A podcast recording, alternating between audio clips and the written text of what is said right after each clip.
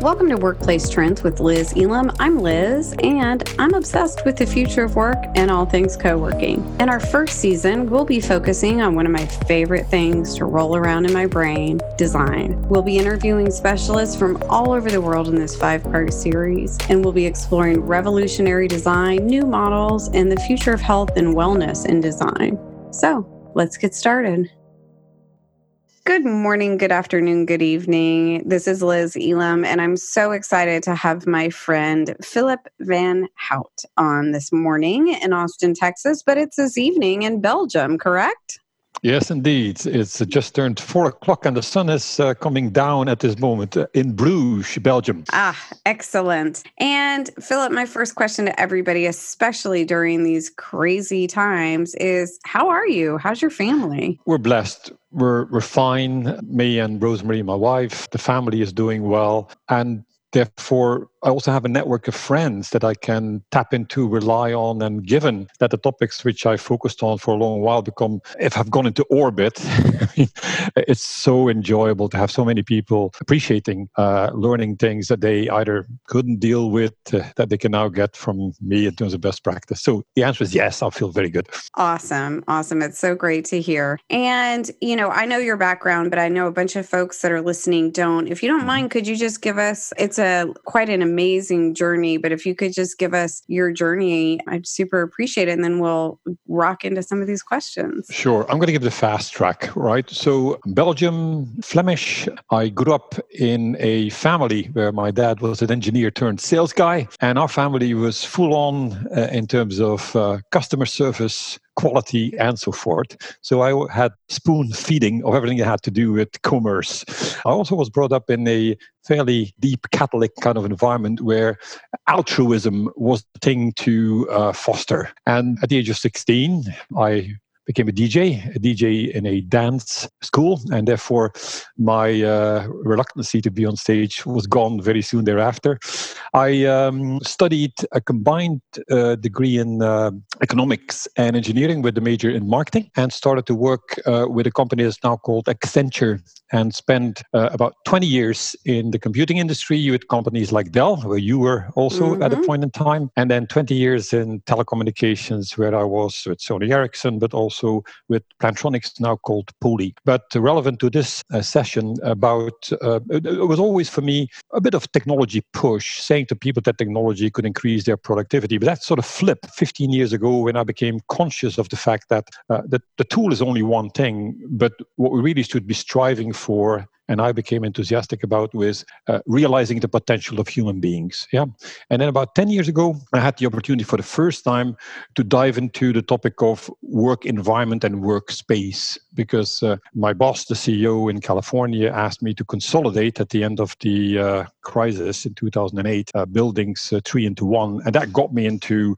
what kind of spaces do we ideally need to work in? So that's kind of a snapshot of where I come from and how I got into what we're going to discuss today. Excellent. Well, thank you so much. So Philip and I have met all over the world, and one at one point we were both in Amsterdam, and we were at Co-working Europe, and I took you up on a tour of a building there, and I was actually recording an episode of Workplace Trends yesterday with uh, Tori in Australia with Well, and I was saying this building just blew my mind. Can you tell me a little bit about that building and what got you started down your journey with Well? Yeah. Well, so as I just mentioned, in 2010, I had my first assignment to uh, reshape a space for people to work in. At that point in time, I used uh, Leesman as one of the first to ask all of the associates whether they were happy with the space provided to mm-hmm. work in. Mm-hmm. And the, the answer coming back, majority was acoustics of the space are very, very poor here. We've got to fix that, right? So we basically went on a journey to become excellent in, uh, in, in soundscaping. And we, um, um, designed an acoustic temple. That place very soon uh, won the award of the UK uh, Facilities Management Association and actually jumped to the top of the charts of Leesman with a score of 83 for the building there. At that point in time, I had so many people coming to ask me what we had done and which consultants we were using. The answer is we didn't have money for consultants. That then I was more than half of the time I was spending uh, explaining to people what it was. And my marketing director said, the best thing for you to do is to jot it all down in a book, which is the Smart Working Manifesto that was translated then in four more languages. And so, and I copied that uh, in various um, sizes, um, I mean, offices of 150, 25 people. And then uh, we decided to move our headquarters from the UK to the Netherlands. Yeah. Mm-hmm. And uh, as I arrived there, uh, the topic came on the table that our lease of our uh, office there was about to expire. And we were looking around in the neighborhood for another lease to be picked up and do some refurbishment as part of negotiation. And but all the time we sort of had to compromise versus what we had done before and we wanted to do. So my boss said to me, he said, "Hey, Philip, uh, I mean, the buildings that you have like redesigned are more valuable than they were to begin with. Shall we just build one from scratch?" And I said, "Yeah, why not?" and he said, "Would 20 25 million dollars be sufficient to do something decent? I said yeah now so yeah, it, it yeah, happened. that, exactly. So it just happened that next to where we had the office in hoofddorp close to uh, schiphol airport uh, there was the new like space right like which was the uh, 2020 uh, office space uh, which was basically the bee's knees in terms of uh, i would say the, the whole recycling cradle to cradle kind of principle mm-hmm. and as i was talking to Coert Zachariasse which was the gentleman driving this whole development, he was very fascinated about my approach of listening to associates with Leesman and the focus on acoustics. I said, he said, hey, I, I think let's do let's do a deal here. You you teach me or you learn me uh, all the things that you are specializing in. I'm going to help you with everything that has to do with sustainability. And with that came biophilic design and the acoustics and everything sort of came to happen. It, it so happened then that in 2017 it was open to the public. And very shortly thereafter, you had the opportunity to visit. But it is just absolutely fantastic that I had the benefit of having the coaching of Julian Treasure, which is the Pope mm, of mm-hmm. sound and acoustics. And of course, William McDonough, which is the author of Cradle to Cradle. And I, I only heard about biophilia around 2014 15 for the first time. Well, as a label, uh, came onto my radar when I was in uh, New York for a particular affair in 2015. At that moment in time, was just launched. Uh, I, I didn't manage to actually pursue the WELL certification because our budget had expired and WELL doesn't come for free.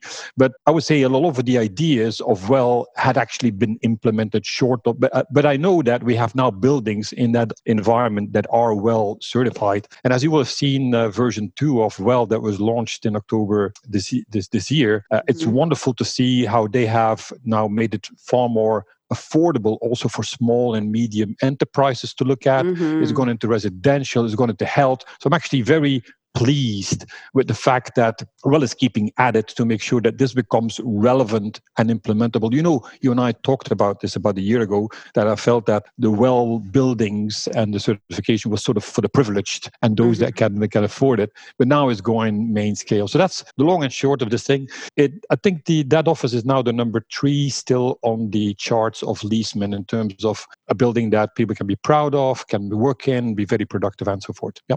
Yeah, I love it. Well, and I know a lot of people in co-working don't know about the Leesman Index. Could you just give us a, a just a really quick primer on that? Sure. Um, so the Leesman Index was uh, created by Tim Oldman and Annie Leeson, which uh, both came from the UK background. And Tim, at that time, had worked in charge of strategy and marketing, I think, with uh, v- uh, Vitra. And he was not very happy that in the industry of buildings and real estate, that there was no sort of evidence about the results and the outcome of a building. So I remember him uh, calling upon me early in 2010, I think it was, where he said, Philip, I'm going to provide a service to people, which is like an employee workspace satisfaction survey. Would that be something that you think is there's a marketplace where I said, well, actually need this now because my boss has tasked me to come up with a new building, but I've never done this as a managing director. So mm-hmm. I need um, a sort of a big data evidence collection. And so Leesman is working on the following. Uh, it, uh, it assumes in know-how work that there is 21 activities. And for each of these 21 activities, people are asked, every individual, to say how important it is in a qualitative sense, and then the extent to which they are supported in this particular activity. Next to that, people then have to rate evaluate 25 physical attributes of a, uh, a workspace and 25 service aspects. Out of that comes uh, a whole set of scores that you can dial into by age, group, gender, kind of role that you have, uh, age, and so forth. And I remember as a management team, we were able to dial into what the problem was within a week. And that, mm. based on that, we then basically created the specification of the workspace that we wanted to have. So we had a total score that, mind you, that was for about 450 people around eight offices in Europe. We had a total score of 63, which was not something to be proud of. The threshold where you start to be good, at least, when is 70. And we, and that's typically done in a pre-occupation survey where you ask people that have lived in a space that is up for an upgrading. Yeah. And then you typically ask people after three to six months to have a survey, post-occupation survey, to see mm-hmm. um, what the new result is. We shot up from 63 in the UK to 84, and we're top dog at that point in time. The Leesman index, also called the benchmark, has a threshold of 70 that you need to aspire to, mm-hmm. right? Now, yeah. Leesman has also launched in the beginning of this year because of COVID and pandemic, the Leesman Home Index. So they can mm. now hmm. compare um, which things uh, uh, you can do best at home versus in the office. And it's now abundantly clear and confirmed. By the way, they're now at the tally of, I think, 150K people that they have surveyed, these people already had the Leesman survey for the office environment, mm. and they've now been able to tap into what, and they are contrasting what are the features and facilities that are best in either places and so forth. And also some very interesting things coming out of it. Let me give you the key finding that I uh, uh, propagate. Number one is that of those people working from home that they had in their sample, let's just call mm-hmm. them corp- corporations, that only four out of 10 people have a dedicated closed space at home. Mm-hmm. 30% of the people have a dedicated area that is not, I would say, isolated from others uh, or noise mm-hmm. in the home 30% of the people have neither of the earlier they have they have to do with the kitchen table the sofa the bed the worst case the bathroom so that means that 6 out of 10 people don't have the accommodation to work productively. And they show the, the hit that it gives on productivity and so forth. It also illustrates everything that has to do with social isolation. It, you, you will love to see the results of that. Mm-hmm. I'll send you mm-hmm. uh, some details of it. You can share that with, with your people. And it yeah, applies, absolutely. I'm absolutely sure, with co working spaces too. So very, oh, very yeah. interesting. Yeah. I mean, I just get all riled up when, you know, the Googles of the world are like, oh, you're going to stay home till July of 2021, because to me, it's a cop out. That's the easy thing to do under the guise of this is yep. the most healthy and safe thing. I don't don't believe that. I I believe that it is a money driven decision and yep. I think it is a crime to send everybody home when it's yep. a privilege yep. to have an office space in your home and that the vast majority of people are not working ergonomically. They're isolated, they're lonely. They're this is not the way. This is one of the ways, but this is not the way. So I'd love no. to hear how you think COVID is yep. changing the future of work and of work design. Yes. Well, first of all, I think uh, there is a sil- the, the silver lining of COVID is that those that were naysayers and said that you cannot work outside the office, whether it is at home or somewhere else, are proven wrong. We have actually yep. taken their foot off the brake. Yeah. Now, unfortunately, at this very moment, people are oversimplifying this and saying we're going to go down mm-hmm. to hybrid, whereby you're going to be two days in the office and three days at home, or the reverse, depending on what your preference or your bias is for these things. And the answer is ho, ho, ho, ho. Activity based working is about you considering and discovering all places where you can work and not work, and then choosing and matching that for the activities that you do. This is what I've called for a long time now individual workspace portfolio management. Like you manage your investment portfolio, mm-hmm. you have a mm-hmm. portfolio of your your your, your garden, your f- favorite co-working space or co-working spaces, mm-hmm. uh, in company co-working spaces, and so forth. So um, the, the, when I explain this to, I'm, I'm doing quite a bit of advisory with uh, with directly with board of directors. I mean, for the first time in my, from what I know, I mean, workspace and work environment environment has become a boardroom matter, right? Mm-hmm. This is stuff that was mm-hmm. never discussed. Now you have people coming and saying, Philip, can you give us a crash course in what this is all about? And saying, yes, I can do this. When I give the first like executive, uh, I would say, uh, introduction to it, say, ooh, I mean, we didn't realize there was so many things. And you tell me that there is a, a well building standard that is existing for six years. How come we never heard of that? And by the way, you facilities manager, how come you cannot spell well? Uh, well, not spell well as the well that we talk about. And um, and so there is this enormous. We got to catch up. Also, the smarter executives are saying we cannot reinvent the wheel here. This these things have been building up over the last three and a half decades for activity-based mm-hmm. working. The co-working industry has been around and maturing for ten plus years, as you know better than I. So it's like, God, you got this palette of things that you can start to work with. Can I give you an introduction course on activity-based working? Can we start to talk about the rituals of know-how work? The fact that if you are working remotely and distributed, that you will make more noise. That's the reason why I advocate that we need work studios, closed work studios at home, but also closed work studios in the office. Because when you go to the office, the new rule is remote collaboration will be equalized by people being in front of a screen and not together around the screen on a boardroom kind of table. So that means you go to the office 80% of the time you're going to be in like a room for you on your own. But who wants to go and sit in a phone booth of one square meter? No.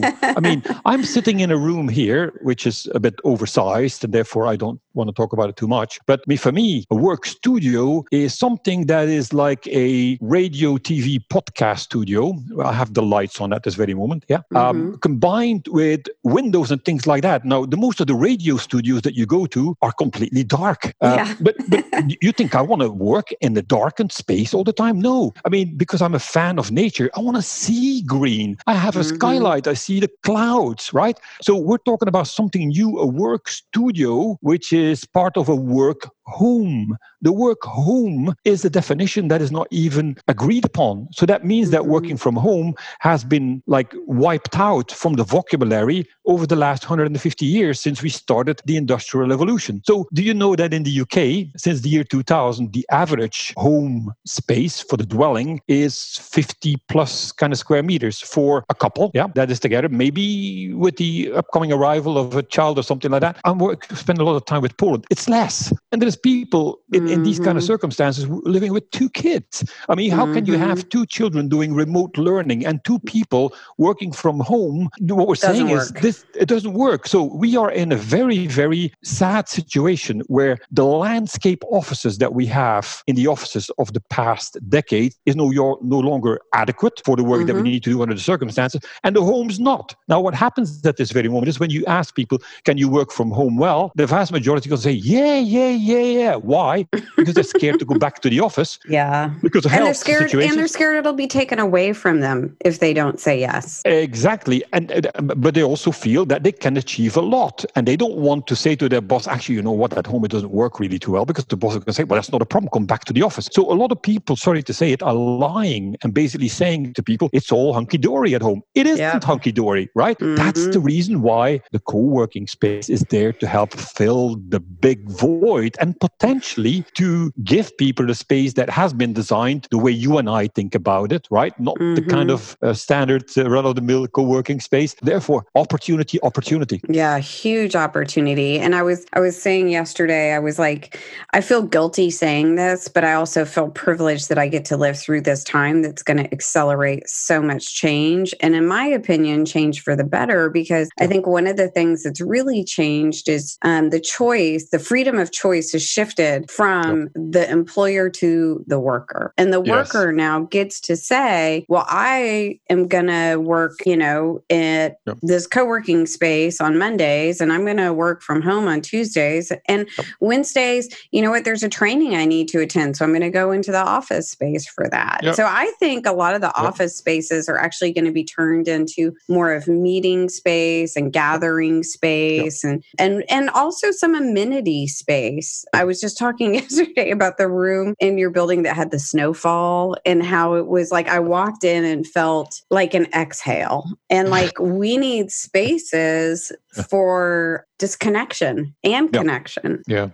No, it's it's actually uh, very now, Liz. There's a lot that needs to happen. First of all, people need to start to understand what the nature of their work is. I haven't talked to you about it, but I'm currently talking about four clusters of know-how rituals. The first one mm. is called energizing. Energizing, making sure that you have energy in the tank to work, is now priority number one. And in our world of work, energizing is something you're supposed to do before or after, but definitely not during work. So right. it starts with the E of energizing. Yeah. Then work proper starts, and it starts by authoring, whereby you have been given an assignment, uh, you need to solve a riddle, you're going to make sure that you have well understood what it is. You're going to source on best practices. You're going to add a bit of sizzle in terms of creativity because you're curious, you're inspired, you come up with something new. And this whole of authoring is where the personal value add is made. Number mm-hmm. one.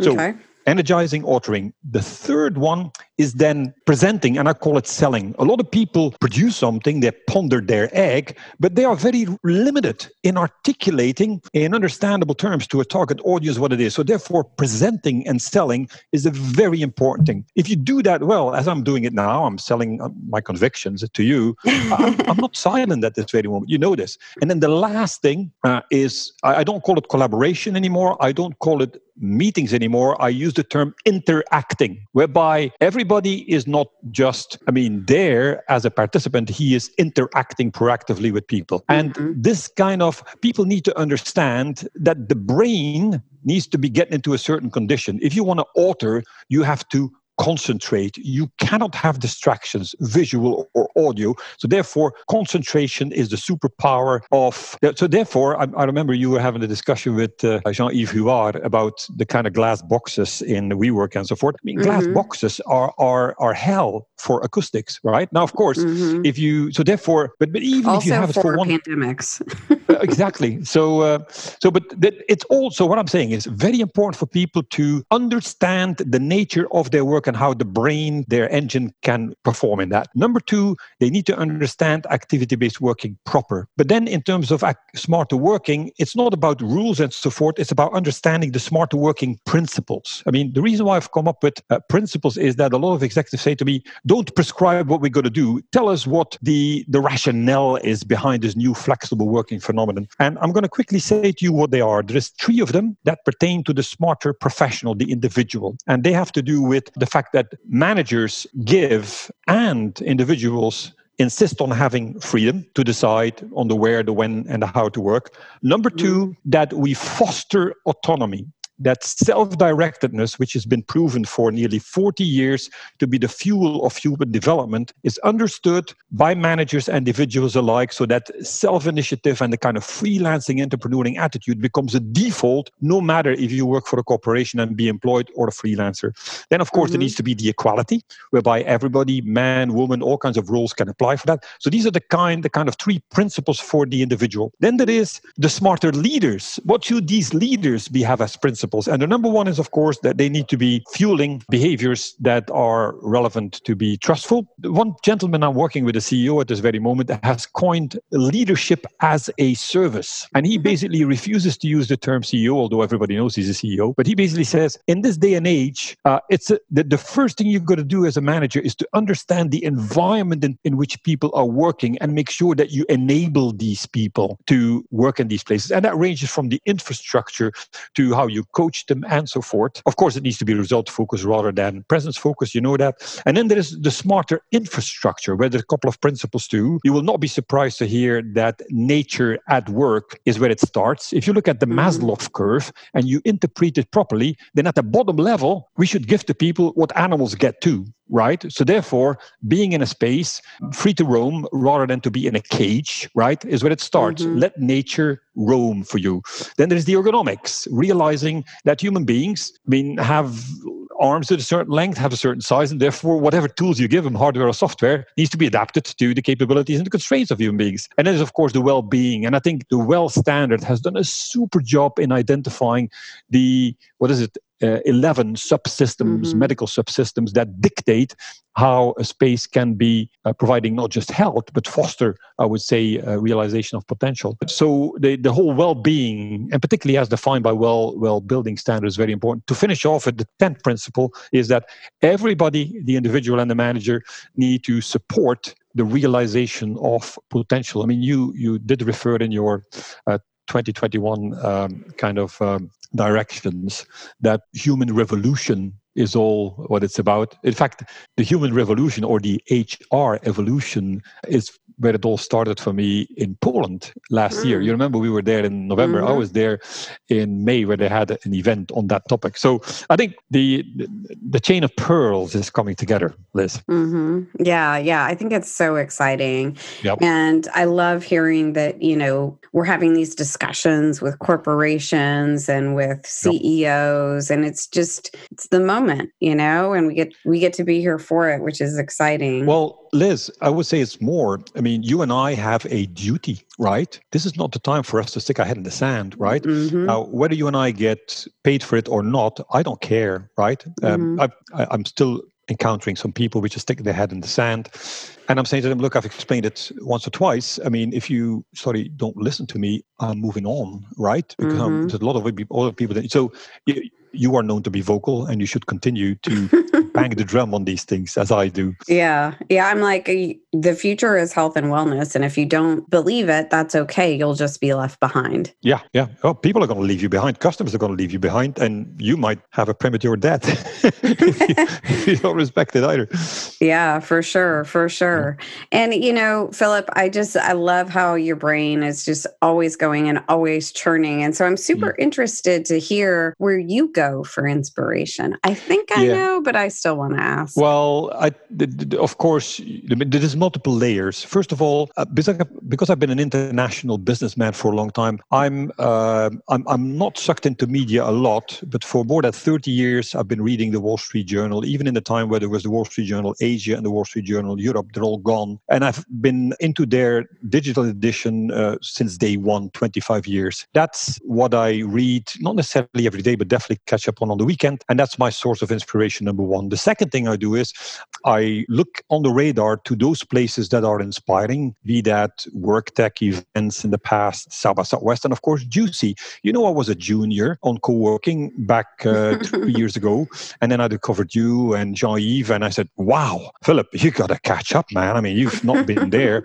And, and so then you go to the source of wisdom and you listen. And I, I feel always obliged that when I learn so much from these people, then, then I have to start contributing too. That's the deal, right? Mm-hmm. But last but not least, and you know this from me, nature is a big inspirer, right? So yeah, I just uh, I just had my morning bicycle ride. It's just amazing. I mean, if you cycle at the speed of between twenty or thirty kilometers an hour, that's the the the best arrival rate of nature stimuli. Um, I mean, so I mean, cycling is is absolutely fantastic. I love it. I love it, and I bet you're missing the Austin cycling scene. It's so yes. Well, talking about about the things that are painful over the past nine months, you know that I'm with my family in, in Austin, and now we left. Uh, I think it was on 25th of March, early, and we flew. We managed just to get out, but BA in Dallas, and they shut Dallas down that evening. We were managing to get to Heathrow, and then the same evening, I mean, the shutters came down in in London. Since that time, I've not been able to go back, so that's the problem because I got my son, my daughter-in-law, my two grandchildren there. I got my yeah. son in London too, so but we managed to see him uh, on and off every few months. But that's that's the problem. I mean, Austin is such a wonderful place mm-hmm. with the other places I can enjoy. So uh, yeah, yeah, that's, that's the tough part. We'll pretend I didn't tell you it's going to probably hit seventy today. Well, I know because my uh, my uh, my family is coming back from Colorado, and my wife said yesterday, she said, "Hey, I mean, they had beautiful weather up in the in the Rockies, and now they're going to get back to beautiful weather in Austin. They're spoiled." totally, totally.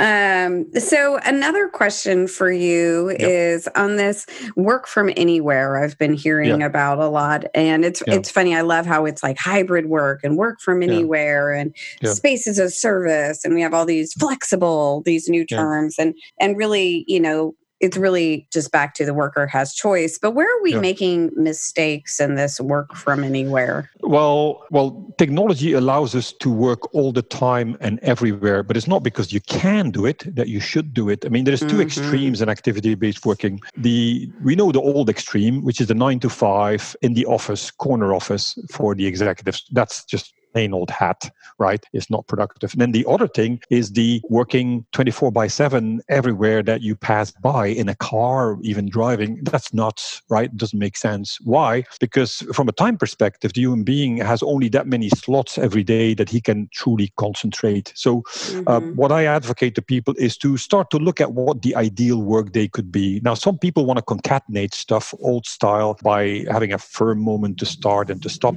But as they mm-hmm. find that the body and their brain cannot be in the right condition all the time, they start to spread it out and to basically sprinkle work throughout the days and the weeks. I think it's the latter one that becomes important. It is challenging though, because at that point in time, you need to have people which at least at some point in time are available as you are, right? But then there is uh, which spaces that you should be working, and they are directly linked to the type of work. So for me, the, I always say to people, let's make sure that you spend about half of your time in personal work, creating your value add, and then half of the time taking it further with others, be it a customer or a colleague. Um, we are living in a world where collaboration and meetings has been overrated as being as essential as personal work. So, but making sure that there is a balance of those type of work is number one. The second thing is um, realizing that face to face is super duper, and therefore those people that think that we can just work virtually only and and work from home more than three days a week don't understand. It's proven that there is effects,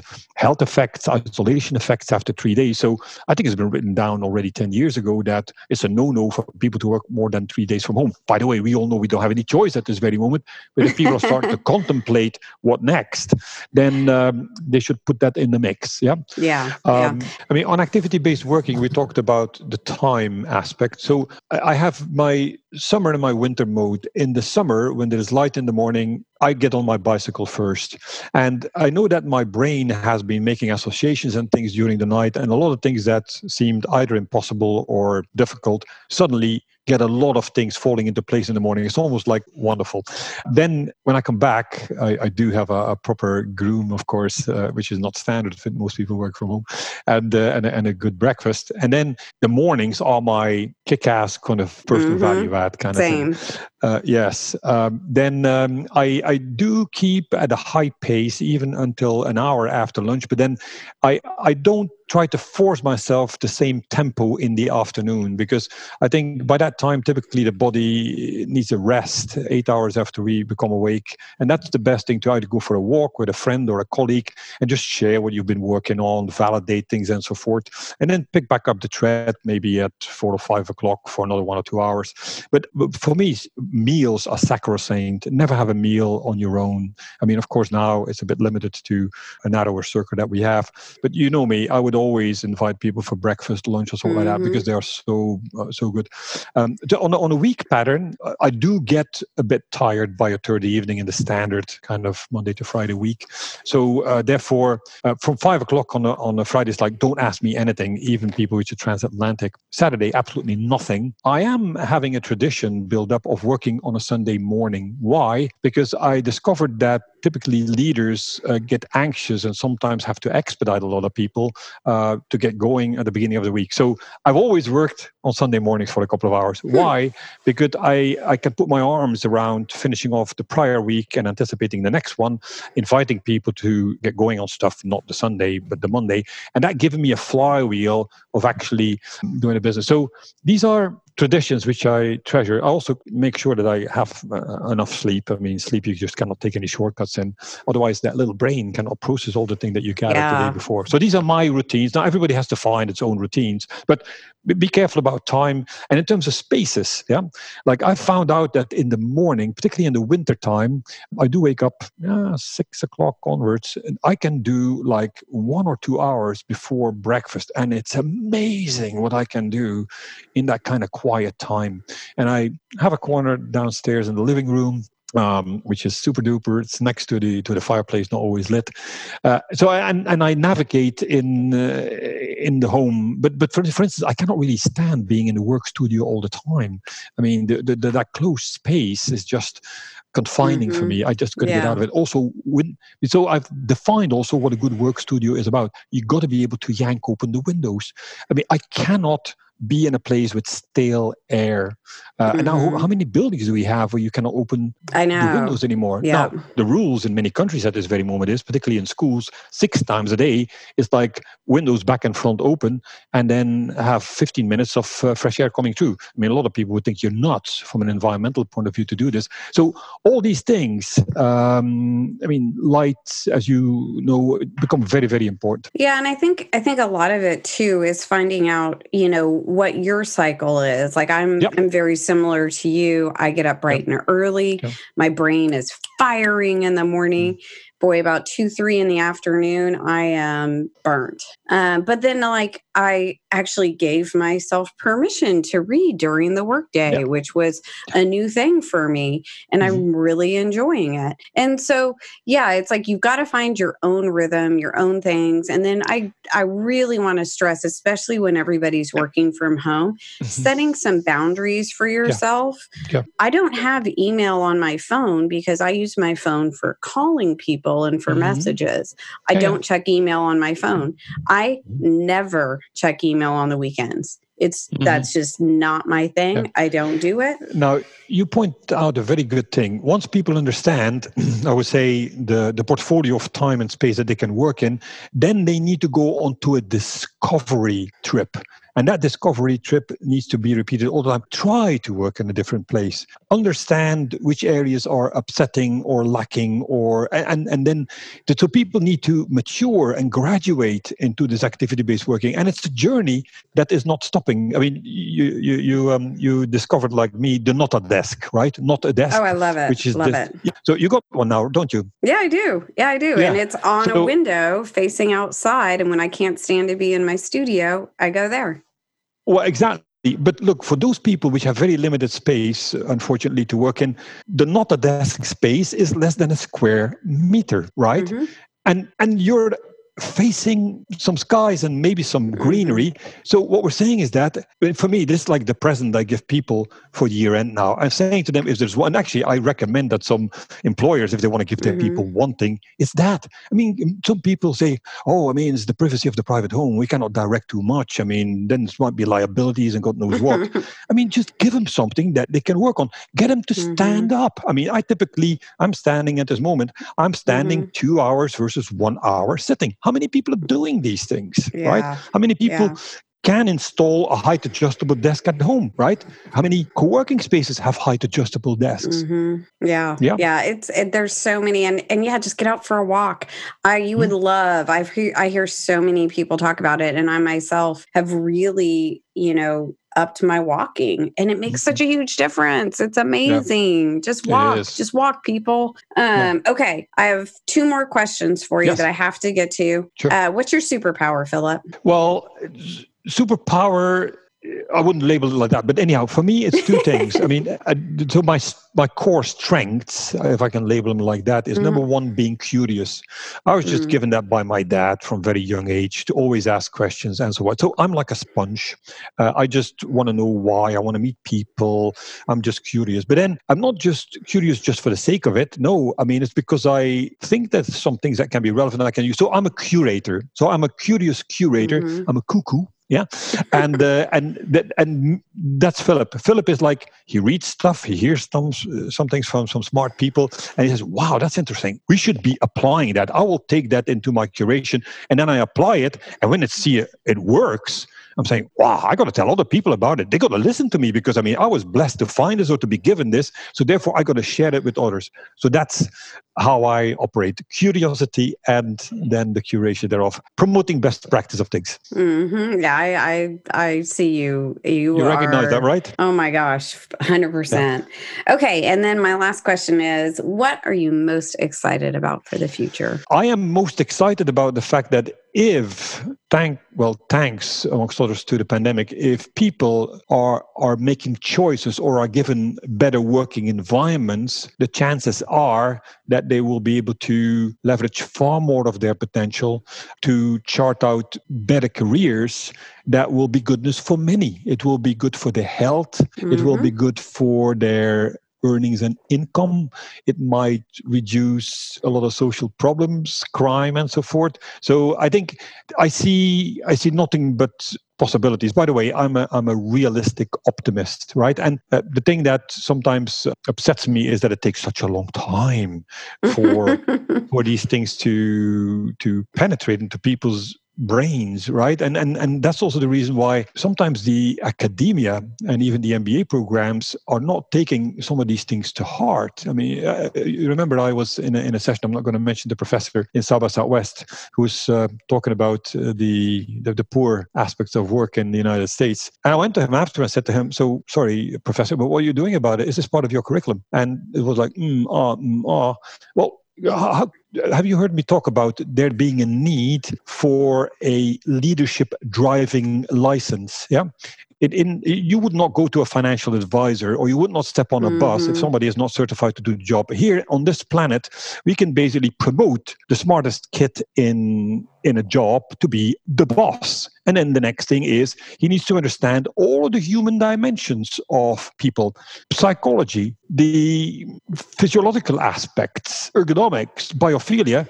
I mean, if you riddle these, these terms, then, I mean, there's only one out of 20 leaders, whatever level, that have ever learned about this, let alone experienced some of these things. Yeah. So I think we're going to go into a world where leaders need to be certified, having been trained and having practiced what the human dimensions of running organizations is about.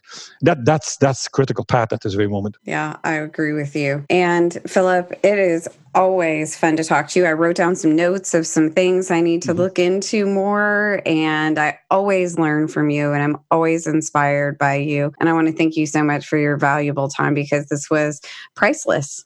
It's my pleasure, and I want to thank you for all the things that you've learned me. Well, I I find it shocking I taught you anything. Thank you. Whoa, whoa, and... whoa, Don't be too humble.